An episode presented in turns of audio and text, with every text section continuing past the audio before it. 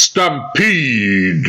Garner is at number 107, recorded 7/31/21.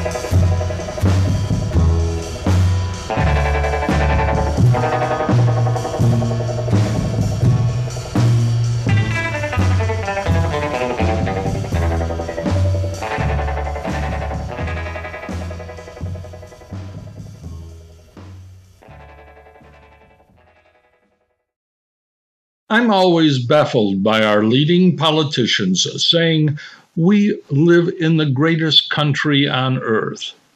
Of course, that depends on what you're measuring. It's true, we have the largest number of incarcerated people in the world, so that's a measure of something.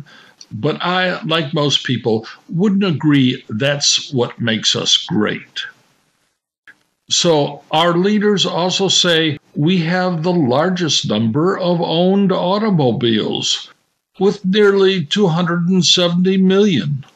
But that may not make us the greatest nation on earth, because as of 2019, the Republic of China has the largest fleet of motor vehicles in the world, with 340 million. Including 250 million cars. It's the largest manufacturer of new automobiles. Then again, it's true America has the largest gross domestic production in the world, with $20.4 trillion. However, we rank 12th in the world by debt as percentage of gross domestic production. And that ranking was done several years ago, so our standing may have risen. Japan has the largest debt of percentage of gross domestic production, with 234%. Its debt is more than twice the amount of its annual gross domestic production. Second is the country of Greece, with 182%, followed by Sudan with 176%, Venezuela with 172%, Lebanon with 160%, Italy with 127%, Eritrea with 127%, Barbados with 126%. Portugal with 117%, Mozambique, 116%. And then there's America with nearly $30 trillion in debt. And I don't know what the percentage of debt of the gross domestic production that amounts to, but it might be higher than the country of Mozambique, because Mozambique was ranked 11th and America was ranked 12th. And just as a side note, I don't think that qualifies as the greatest nation on earth. But more importantly, you might be interested in learning the reading proficiency of American students, because it isn't ranked very high compared to other nations in the world. In 2019, it was reported reading skills in 17 states at the fourth grade level had dropped, and eighth grade scores had dropped in 31 states.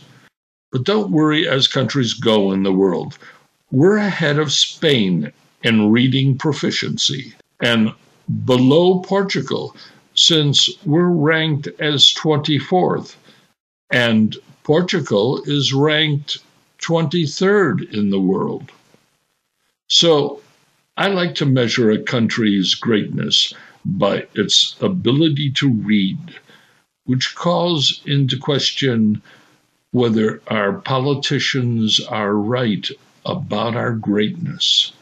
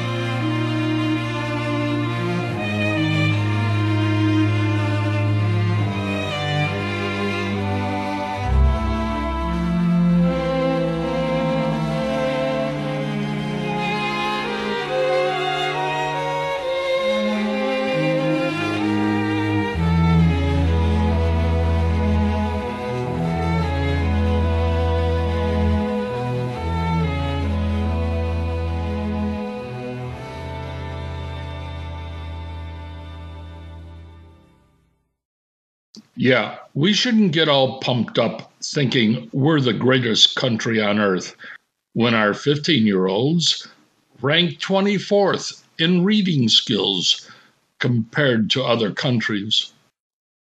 Critical race theory is being taught in our schools, and if I'm not mistaken, it says this country is racist, and we would be better served if white culture would be removed.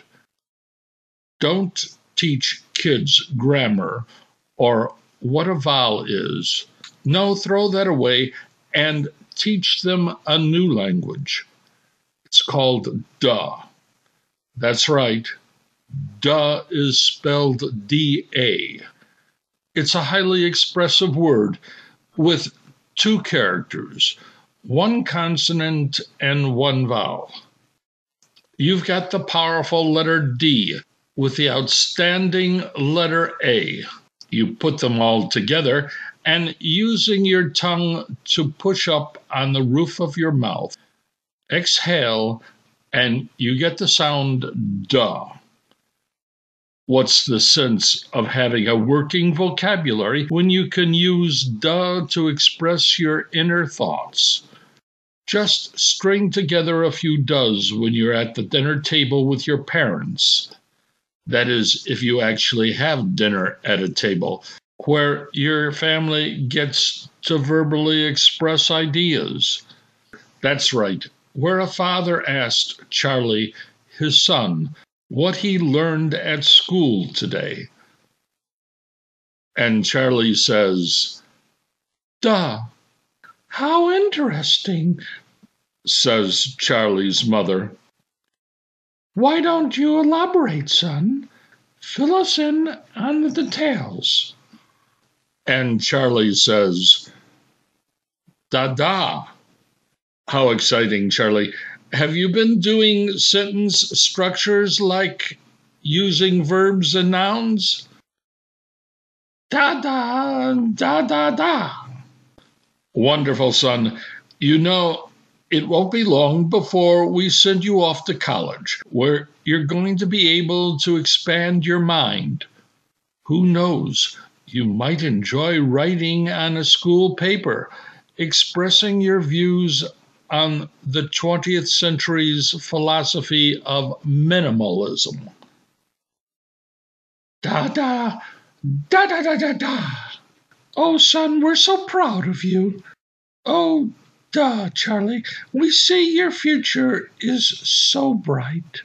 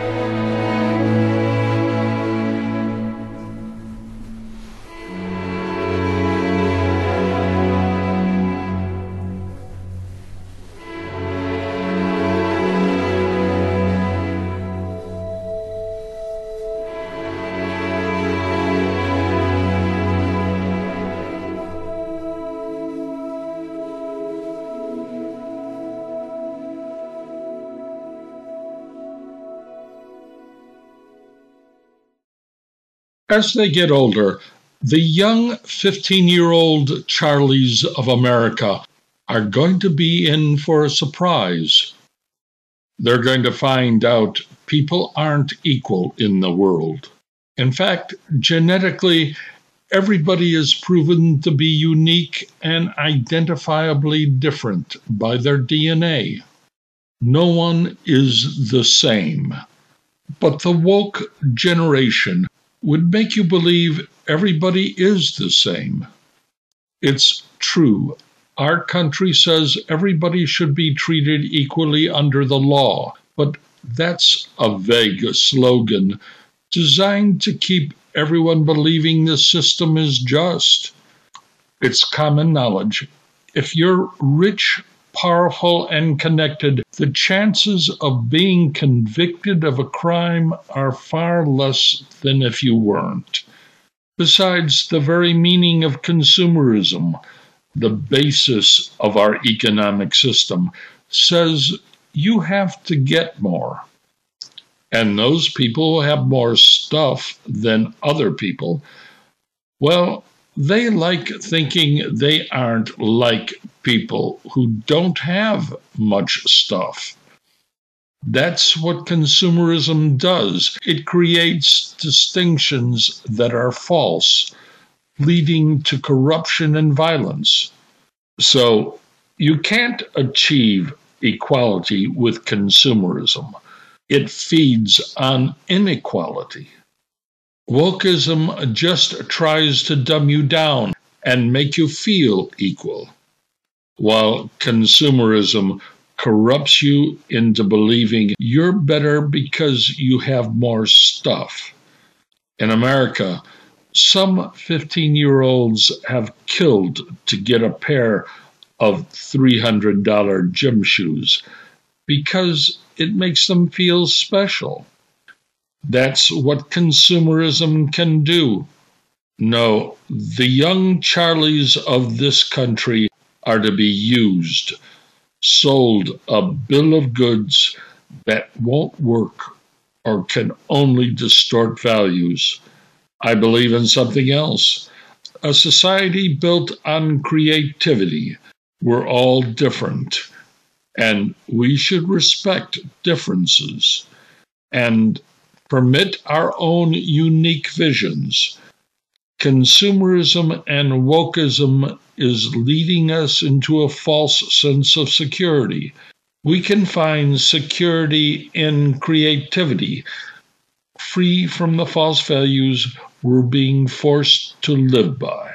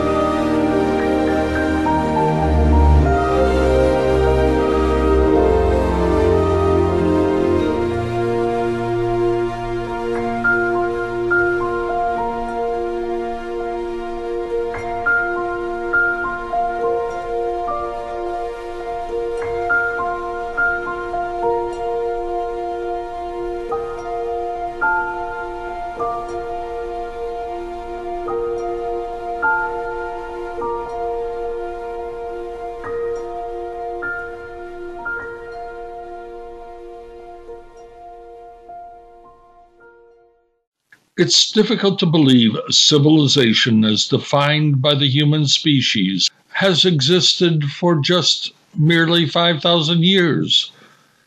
And if I were generous and said the definition of civilization could have begun 10,000 years ago with the cultivation, the growing and harvesting of food for ourselves, even with that, it's a blink of the eye in history. And today, with over 8 billion people in the world, some would say we're the most successful living species. But are we controlling our own destiny? Things look a bit foggy on that front. If you listen to the people who are in charge of our government, you'd think everything is all right. But there are contradictions that keep popping up that would make one wonder if everything really is all right. If you haven't noticed, last year and into half of this year, over 600,000 people in America have died from what I personally believe was a man-made virus. That should raise concerns, and it's true with emergency efforts. Vaccines have been developed and are being employed to stop the spread of this virus and the mutation of a Delta virus that has taken hold. But let's not kid ourselves. This virus is going to be with us for a long time. And honestly, other viruses may be coming our way. Now, this makes me think everything isn't as rosy as some of our leaders would have us believe. There are some contradictions about our economy as well.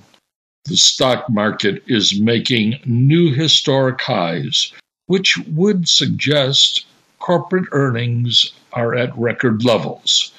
I don't know what commercial real estate occupancy rates are in New York City, but I've got a feeling a lot of office buildings in what is the financial center of this country are in serious trouble. But no one is willing to talk about that. And that's the least of our trouble. The president has told the Federal Reserve to do whatever is necessary to make the economy recover.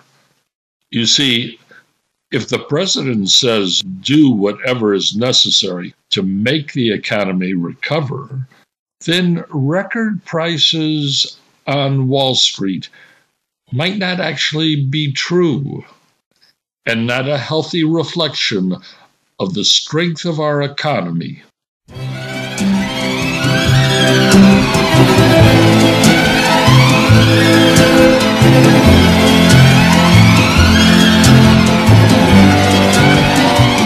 This magic moment,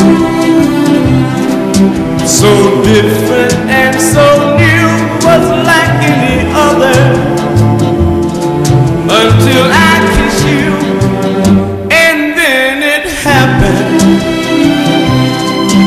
It took me by surprise, I knew that you felt it too, by the look in your eyes, sweeter than wine, softer than the summer night. Everything I want I have, whenever I hold you tight. This magic moment, while your lips are close to mine, will last forever till the end of time. Oh, oh, oh, oh.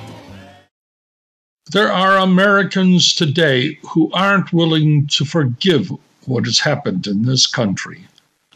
For 50 years, we allowed a system that has brought corruption, greed, and deceit and has driven this country into bankruptcy. And I don't just mean financially, although few can dispute nearly $30 trillion in debt can certainly qualify as insolvency. No, that's not the only bankruptcy. It produced a sense of distrust, a distortion of values, and we did it because we thought we'd be better for it. Well, that's not the way it turned out. We thought we could protect ourselves by selling weapons, creating new weapon systems of destruction. We thought it could be a deterrent, when in fact what we should have been building was a system of creativity to see what was beautiful. You want me to talk about the sin we committed to the Native Americans who inhabited this land? Well, I can't do that because you can never own this land. And that was true of the Native people who inhabited it before we took it from them. They never owned it either. They took it from someone else. You see, you can't own this land. You can only borrow it for a while.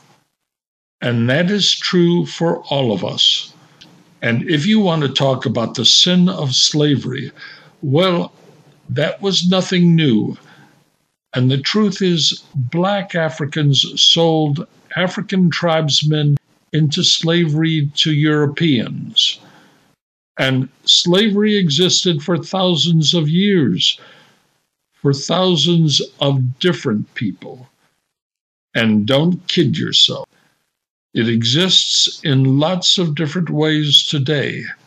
It's hard to believe in our system of consumerism because it enslaves us to the idea that all you ever needed was more. Well, that can't continue to happen. Somewhere, the more is going to be less. And in this country, a new form of violence is coming. The unforgiving. What you should expect are assassinations, killings of politicians for what has happened here, for the failure that could have been. A destiny this country once had.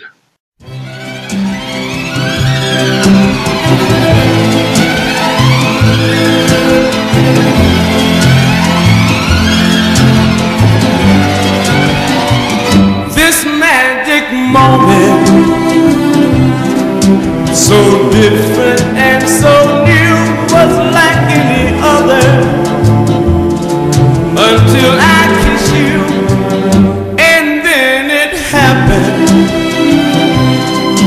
It took me by surprise. I knew that you felt it too by the look in your eyes, sweeter than wine.